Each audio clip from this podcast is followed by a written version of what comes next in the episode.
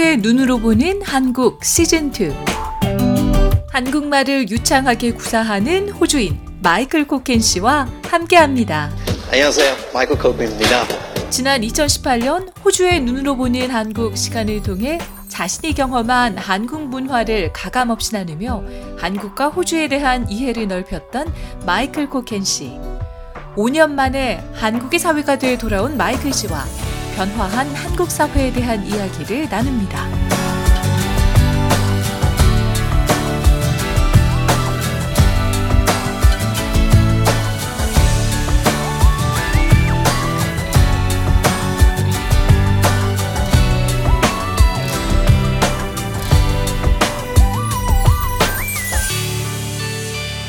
지난 2009년부터 한국과 인연을 맺어오면서 이제는 한국의 사위가 된 호주인 마이클 코킨 씨 연결돼 있습니다. 안녕하세요. 오랜만입니다. 네, 안녕하세요. 정말 오랜만이에요. 반갑습니다. 네, 오랜만에 반갑습니다. 그래서 시작하기 전에 제가 조금 경고? 약간 제 한국어 실력이 조금 많이 떨어져서 일단 미리 사과하고 양해 부탁드리겠습니다. 그러신가요? 아, 아마 오늘 처음 우리 마이클 씨 목소리를 들으시는 청취자 여러분께서도 분명 계실 것 같은데요. 어, 오랜만에 나오셨으니까요. 마이클 씨가 직접 자기소개를 다시 한번 해주시죠. 아, 그럼 일단 그 처음으로 트는 분들에게는 제가 옛날에는 한국어는 조금 더 잘했습니다. 잘하십니다. 아, 예, 그럼 여러분 안녕하세요. 저는 브리즈번에 살고 있는 마이클 코큰이라고 합니다. 반갑습니다. 아, 14년 전에 처음으로 한국어를 판매해 연세대 어학당과 서울대 어학당에 다녔고요. 그 이후로 한국에서 직장 생활도 했습니다. 그 2013년 이후에 호주로 돌아와서도 한국 공기업과 협업하는 경험을 쌓였고 최근까지 주정부의 무역과 투자부에서 한국 사무실 대표로 일해 본 적이 있었습니다. 그래서 현재 다른 주중, 주정부 부서에서 근무하고 있지만 저 사생활에서도 한국과 관련된 다양한 연결이 있습니다. 반갑습니다. 네. 그렇습니다. 어, 2009년부터 한국어를 배우셨고 그 이후에도 계속 한국계 어, 회사와 일하는 기회를 가지고 계셨는데요. 지금은 주정부 공무원으로 어, 근무하고 계시고요. 또 그동안 좋은 소식이 있었습니다. 저희가 그 방송할 당시에 어, 한국인 여자친구가 있으셨는데 결혼을 하셨죠. 이제는 정말 한국의 사위가 되셨고요. 뗄래야 뗄 수 없는 관계가 되셨는데요. 네, 네, 아, 참, 아, 저, 그때 한 6개월밖에 안 사귄 정도로 여자친구에게 라디오를 통해서 사랑 고백을 한 모습 지금 생각해 보면 정말 미친 남자처럼 보이네요. 그때 당시에 방송에서 직접 이제 여자친구 이름을 언급하면서 네. 그쵸, 어, 그쵸. 하셨습니다. 밸런타인, 놀랐었는데요, 그때. 예, 밸런타인데이였던 것 같은데요. 그래서 네. 그때 그냥 밸런타인데이라서 제가 한번 사랑한다고 그 라디오 통해서 고백하고 그렇지만 운이 좋게 그 몇 년 뒤에 그 분이랑 결혼하고 어, 네. 저 이제 가, 한국 가족과 한국 고, 고향까지 생겨 음, 생기게 되었습니다. 그래서 한국 고향. 네. 고향이랑 가족까지 다 있어서 네. 마음이 너무 따뜻합니다. 그렇군요. 어, 더 반갑습니다. 한국의 사회가 되셨기 때문에 저희도 굉장히 좀 더 친근한 느낌이 드는데요. 어, 호주의 눈으로 보는 한국. 저희가 2023년 시즌 2로 돌아오기까지 세상이 정말 많이 바뀌었습니다. 예, 특히나 코로나19 팬데믹을 겪으면서 이 많은 문화가 바뀌었는데요. 이렇게 브리즈번에 있는 마이클 씨와 온라인으로 연결해서 문제없이 녹음을 할 수 있는 것도 사실 팬데믹의 영향이 큽니다. 어, 마이클 씨는 특히 최근에 한국에 다녀오시면서 좀 많은 변화를 느끼셨다고 하는데요.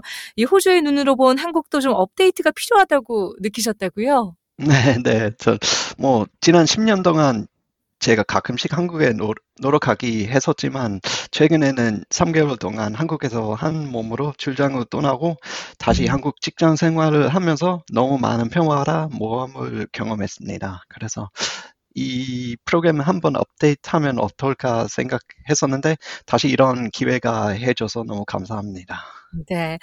어, 이제 좀 자세하게 살펴보도록 하죠. 특히 이번에는 출장을 가셨기 때문에 아마 예전 유학생 시절과는 좀 많은 차이가 있으셨을 것 같아요. 어떠셨어요?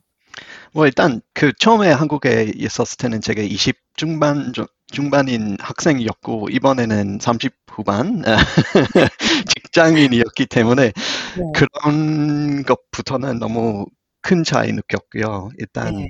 제가 그 옛날에는 학생 시절에 돈도 없고 여유도 없었던 음. 시절이었지만 가난한 유학생이었죠. 그치, 뭐 가, 가난한 것보다는 그냥 가난 그냥 그냥 영동 있는 정도로는 학생 학생이었는데 저는 네. 그때 살았던 동네는 뭐 신림 이동이나 봉청동에 엄청 조그만 원룸에서 생활하고 음, 네. 조금 가난한 거 아니었지만 경제적으로는 조금 힘들게 지냈던 시절이었는데 네. 딱히 지금 얼마나 큰 평화였는지 설명하기에는 저는 그, 네. 네, 저 그 생각하는 경험이 있는데 저는 그때 학생이었을 때는 저는 그 커튼도 없는 원룸에서 살았거든요. 그래서 오, 네. 커튼 없어서 돈 아끼려고 제가 그 창문에 신문지도 붙였거든요. 그, 그건 어떻게 배우셨어요?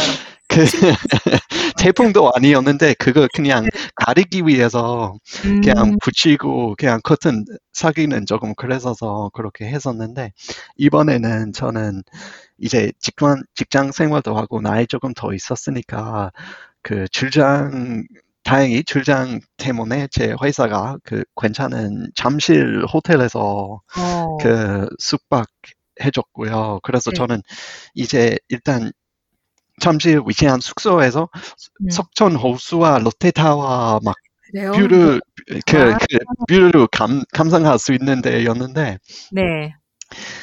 그 일단 그 듣는 사람들 분들에게 신림 이동 알고 있었으면 잠실이랑 얼마나 큰 차이인지 알고 있을 거예요. 서울, 음, 서울, 네. 서울 잘 아는 사람이면 어차피 그, 그 호텔에 저 이제 당연히 호, 커튼이 있었는데 그 커튼이 제가 그 말로 말로 막 자동으로 아.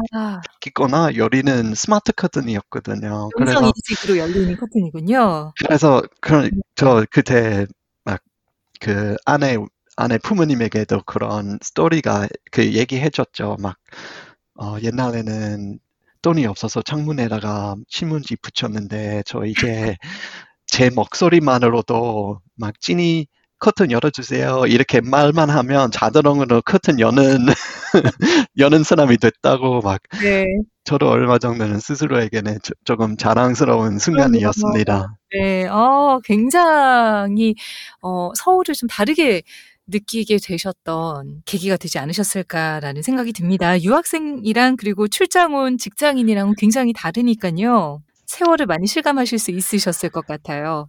네, 네, 뭐 네. 일단 차이 좀 크죠. 일단 조금 돈 여유가 있, 있다는 음. 거는 제일 큰 차이인 것 같고요. 네. 이제 학생도 아니었기 때문에 밤 문화에 대한 조금 더 관심 음. 조금 떨어졌고요. 그랬던 것 같습니다. 네, 마이클 씨 오늘은 커튼 대신 신문지를 창문에 발랐던 20대 유학생에서 이제 음성 인식으로 커튼을 열 수 있는 곳에서 하루를 여는 30대 직장인이 된 이야기를 나눠봤는데요.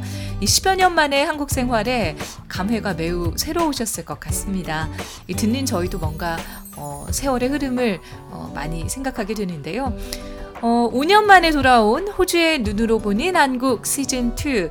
오늘은 첫 시간이라서 이 많은 이야기를 풀어내지는 못했습니다. 이 앞으로 점차 풀어갈 이야기들이 많습니다. 다음 시간부터는 변화하는 한국의 직장 문화에 대해서 살펴보겠습니다.